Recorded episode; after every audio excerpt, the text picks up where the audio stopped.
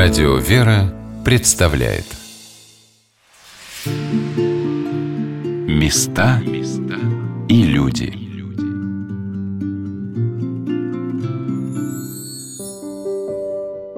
История Алексеевского Ставропагиального женского монастыря в Москве невидимо соединена с местом главного российского храма – храма Христа Спасителя, возведенного как храм-памятник во знаменование победы в Отечественной войне 1812 года. Великий замысел победителя, воля императора Александра Благословенного, была воплощена его братом, императором Николаем I. Но до 1837 года на месте, где сейчас возвышается храм, стоял Алексеевский Алексеевский женский монастырь. Об этом продолжил свой рассказ на радио «Вера» духовник Алексеевской обители протеерей Артемий Владимиров. История свидетельствует, что Алексеевский монастырь, три раза менявший место своей геолокации, говоря современным языком, местоположение по-русски, претерпел, как и каждый из нас, многочисленные искушения, испытания, иногда достигавшие своего предела – огненные испытания. Несколько раз горел, пострадал от землетрясения, редчайшее явление на нашей среднеевропейской возвышенности. Был разграблен оккупантами, вспомним, польская, французская ига. И прежде чем наша обитель выдворилась в Красном селе, за чертой городской, в первой трети XIX столетия, она несколько веков еще просуществовала на чертолье той возвышенности, которая стала в начале XIX века основанием для храма Христа Спасителя. Об истории перенесения обители из Чертолья в Красное село, туда, где монастырь расположился в XIX веке, рассказала настоятельница Алексеевского монастыря игуменя Ксения – Сестры Алексеевского монастыря в большинстве своем переместились на новое место. Там был сооружен Преображенский храм с пределами Алексея Человека Божия, Тихвинской иконы Божьей Матери и зачатия праведной Анны. И, соответственно, там-то вот монастырь размещался, где сейчас размещен храм Христа Спасителя. И в 1837 году наши сестры были вынуждены переместиться уже на третье место своего обитания, сюда, в Красное Село, надо сказать, что это был болезненный процесс для всего монастыря. Все-таки обжитое место, кладбище с останками сестер обители. И игуменя Клавдия, тогдашняя настоятельница Алексеевской обители, произнесла фразу, невольно предсказывая будущее храма Христа Спасителя. Она сказала, что если монастырь отсюда перенесут, то храм, который выстроит на этом месте, не устоит.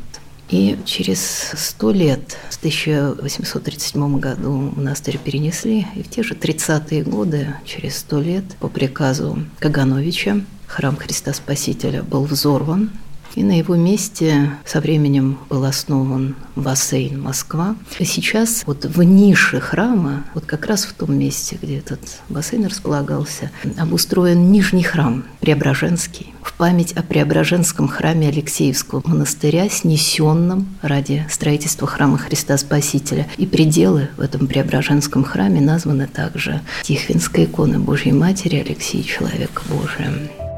Во многих описаниях истории Алексеевской обители говорится о том, как сестры шли крестным ходом с Чертолья в Красное Село, и как трудно было им начинать все с нуля на новом месте – не сохранились свидетельства о том, участвовал ли святитель в этом крестном ходу, но то, что весь монастырь со святынями, все сестры во главе с игуменей действительно шли крестным ходом, и прихожане вместе с ними, это сохранилось. Причем они шли в вечернее время с тем, чтобы литургию совершить уже на новом месте. И действительно, 30 октября они совершили литургию уже в Крестовоздвиженском храме в Красном селе. Вот. И связующим звеном был Тихвинский образ Божьей Матери, потому что вот Тихвинский предел был Преображенском храме на Чертолье. И здесь, в Крестовоздвиженском храме, куда переместились сестры, э, была икона чтимая Тихвинской Божьей Матери, чудотворная, которая досталась нашим сестрам вот как святыня уже на новом месте. И вот они переместились сюда.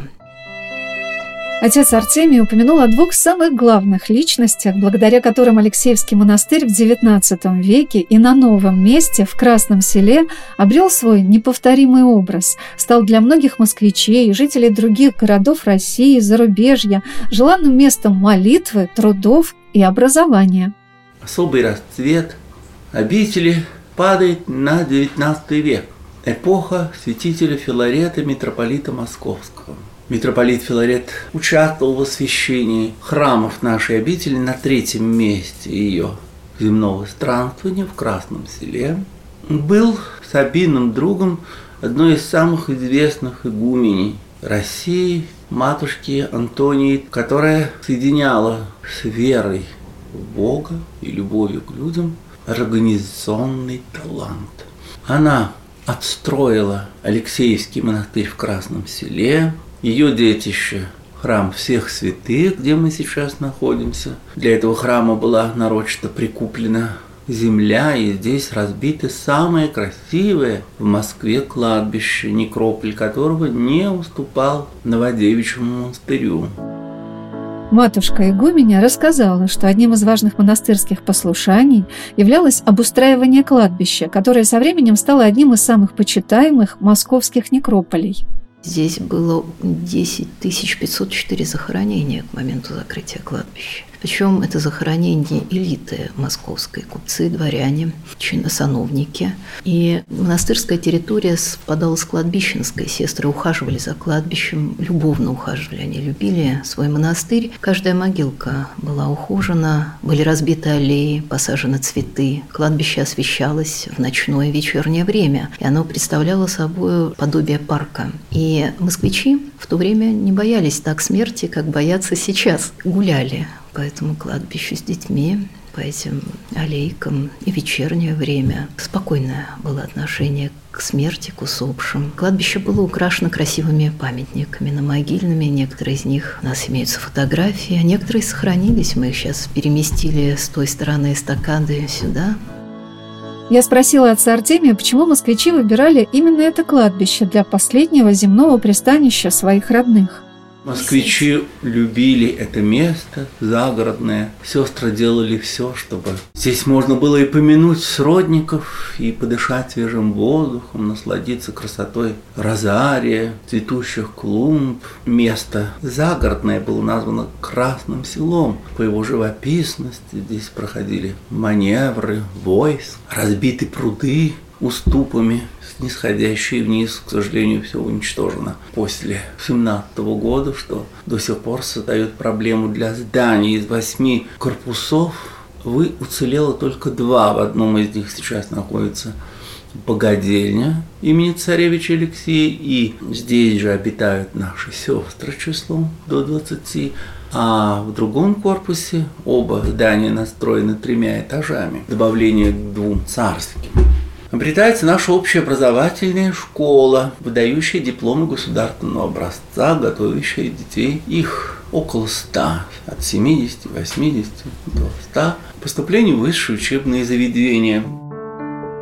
Завуч школы при Алексеевском монастыре Ольга Михайловна Потаковская рассказала, что дети в школе с интересом занимаются историей монастырского некрополя, и некоторые потомки видных деятелей Москвы принимают в этом участие. Этому способствуют и некие наши такие вот внеурочные контакты. Мы, поскольку вот история монастыря в рамках проектной деятельности ребятами нашими изучается, то изучается и история некрополя, который при Алексеевской обители был. И вот к нам уже не раз приходил в гости потомок династии Абрикосовых, Дмитрий Петрович Абрикосов, правнук Алексея Ивановича Абрикосова. И он тоже вот очень интересно рассказывал и о своих предках, и рассказывал рассказывал о этом районе Москвы, вот его такой вот исторической истории.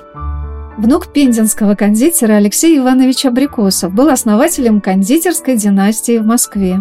Поставщик двора его императорского величества, отец 22 детей, он и его супруга Агриппина Александровна были щедрыми благотворителями и меценатами. Концерн Бабаевский вырос из фабрики Абрикосовых – не счесть знаменитых имен, упокоившихся на кладбище Алексеевского монастыря, которого ныне не существует. Но имена эти не перестают составлять славу и честь нашему Отечеству, а предреволюционная история обители раскрывает ее как один из ведущих монастырей России. Это была одна из таких многочисленных, наверное, видных столичных обителей, особенно в период ее расцвета при игумене Антонии Троилиной 1871-1897 год. Матушка из купеческого звания а действительно была назначена сюда уже после того, как была настоятельницей Страстного монастыря, а вот имела уже опыт большой монастырской жизни, потому что первоначально в 20-летнем возрасте келейничала у игуменя Марии Тучковой, настоятельницы Спаса Бородинского монастыря. И, придя в нашу обитель, она вела здесь общежительный устав, построила трапезную, построила мастерские, одна из которых, золотошвейная мастерская, считалась одной из лучших в Москве. Даже вот пелену надгробную для убитого террористами великого князя Сергея Александровича, супруга Елизаветы Федоровны, преподобной мученицы, пелену эту вышивали в том числе сестры нашей обители. Несколько московских монастырей женских были привлечены, но одну из ведущих ролей играла наша золотошвейная мастерская.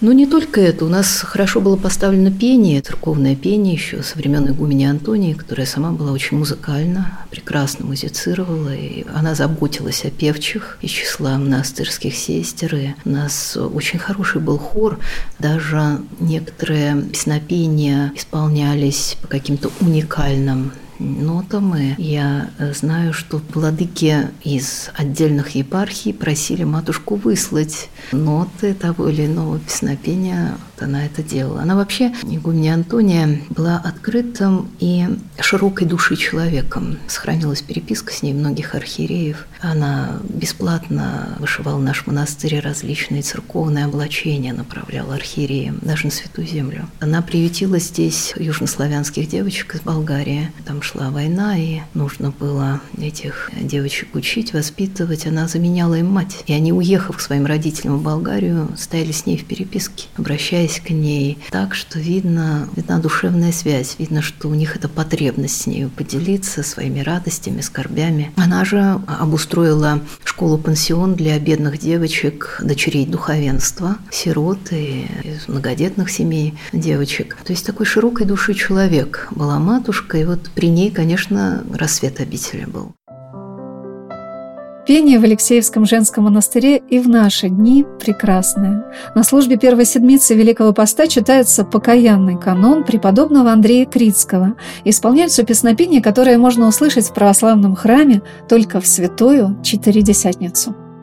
Господи, все с нами буди, многого разве теперь, помощников скорби Господи, все помилуй нас, Господи, все с нами будь, и на разве Тебе, помощников скорби мы.